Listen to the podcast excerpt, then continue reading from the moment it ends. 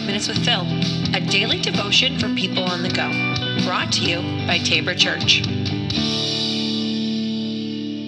Welcome back to the podcast. This is 5 Minutes with Phil.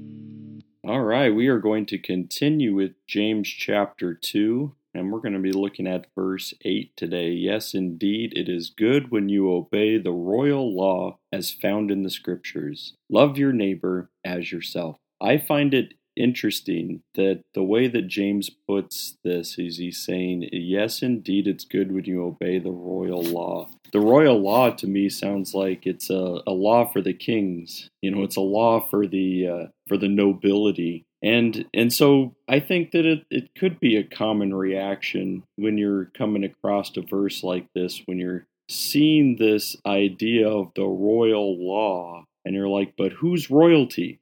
And that's the question that we should ask, because is it only for royalty, or did it come from royalty? Think about the King Messiah Jesus when asked about the two greatest commandments, right? And he boils the Ten Commandments, so the two tables of the law, loving God and loving neighbor. And he said, these two are the greatest commandments. Love God, love your neighbor. And this is why it's called the royal law, not because it's just applying to kings, not just because it goes to royalty, but ultimately it's a law that is going to be placed upon all people.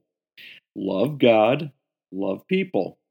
If you want to know what it means, and the sum of God's laws all come up to two, loving God and loving people.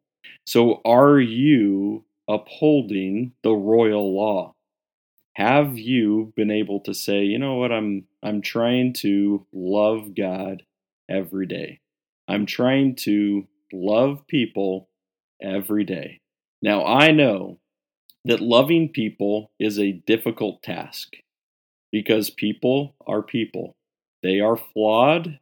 We are all broken and we're all flawed. So what are the practical ways that you can love God today? I think we've gone over some of those spiritual practices in past episodes, but what I'd encourage you to do is find the ways that you are going to be able to connect with God.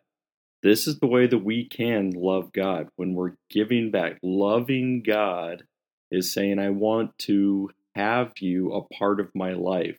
I want to figure out those ways that we can spend time together, whether it's in His Word or whether it's in prayer. Figure out those ways. Make it practical for you. How are you going to make sure that that gets done? You've got to be able to put it in on your calendar. You've got to make it a priority. And that's the way in which we can also be loving God.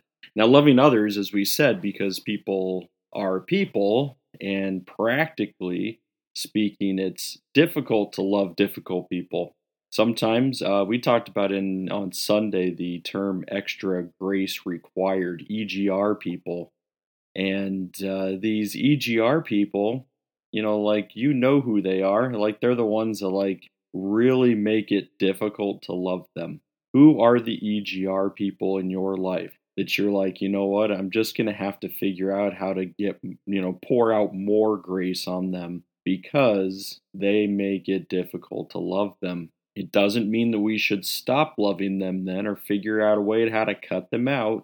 No, we just say, God, you're calling me to love them even when I don't feel like it, even when I don't want to. And you're calling me because why? Because you put them in front of me. And it's time for me to figure out the way in which I can love more and serve more. And this is the reason why when you look at the continuation, the next verse from James chapter 2 is it's then saying, so if you're following this royal law of loving God and loving people, how can we ever say, let's discriminate then? That this love is only going to be for a certain people. So let's figure out today, practically speaking, how we as a people, followers of Jesus, can practically put in place loving God and loving people. It's a challenge for us. It's a challenge for you. It's a challenge for me. and we have plenty of opportunities every day. Let's figure out how we can start doing it if we haven't, or to begin to do it, even if we're still doing it. Let's figure out new ways. All right, everybody, we'll be back again tomorrow. Have a great day, and we will see you then.